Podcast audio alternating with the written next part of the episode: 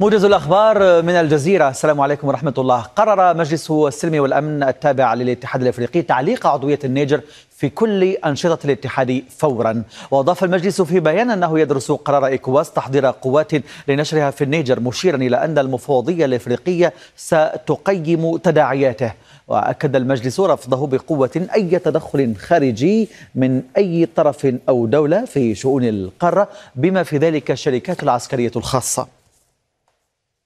وكان رئيس وزراء مالي شوغيل كوكالا مايغا قد حذر من عواقب تدخل مجموعة دول غرب إفريقيا في النيجر. واعتبر مايغا في تصريحات اوردتها وسائل إعلام محلية أن هدف بعض الدول هو تفكيك ايكواس لعدم رغبتها في اتحاد البلدان الإفريقية. كما أشار إلى أن ايكواس مجموعة اقتصادية وليست سياسية وعلى قادتها التحلي بالحكمة وضبط النفس. في غضون ذلك قالت الولايات المتحدة إنها تعمل مع شركائها لاستعادة الديمقراطية في النيجر. قال مصدر في حركة حماس للجزيرة إن منفذي عملية الخليل التي وقعت أمس الأول قرب مستوطنة كريات أربع ينتمون إلى الحركة. كان جيش الاحتلال قد أعلن صباح أمس إلقاء القبض على منفذي العملية التي أسفرت عن مقتل مستوطنة وإصابة مستوطن آخر.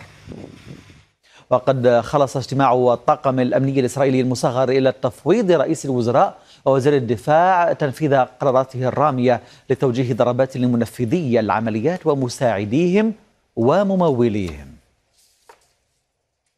في السودان حسم الجيش جدل الصراع على مقر سلاح المدرعات في الخرطوم معلنا سيطرة قواته عليه بعد معارك ضارية مع قوة الدعم السريع استمرت ثلاثة أيام.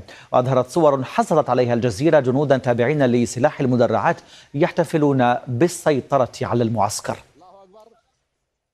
قال مكتب منسقية الأمم المتحدة للشؤون الإنسانية بالسودان إن 60 شخصا على الأقل قتلوا وأصيب 250 آخرون في الاشتباكات بين الجيش السوداني وقوات الدعم السريع في مدينة نيالا عاصمة ولاية جنوب كردفان طوال الأيام الماضية.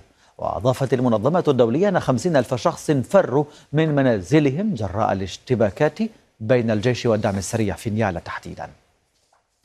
أعلن عمدة العاصمة موسكو إسقاط مسيرتين أوكرانيتين هاجمتا المدينة. من جهتها ذكرت وزارة الدفاع الروسية أن قواتها صدت ثلاث هجمات برية على محور دونيتس شرقي أوكرانيا. في الأثناء قالت السلطات الأوكرانية إن أمد الحرب يتوقف على دعم الشركاء. قال منسق السياسة الخارجية في الاتحاد الأوروبي جوزيف بوريل إن مسؤولين يعملون على عقد محادثات رفيعة المستوى لمناقشة السلام في أوكرانيا وذلك في سبتمبر أيلول المقبل.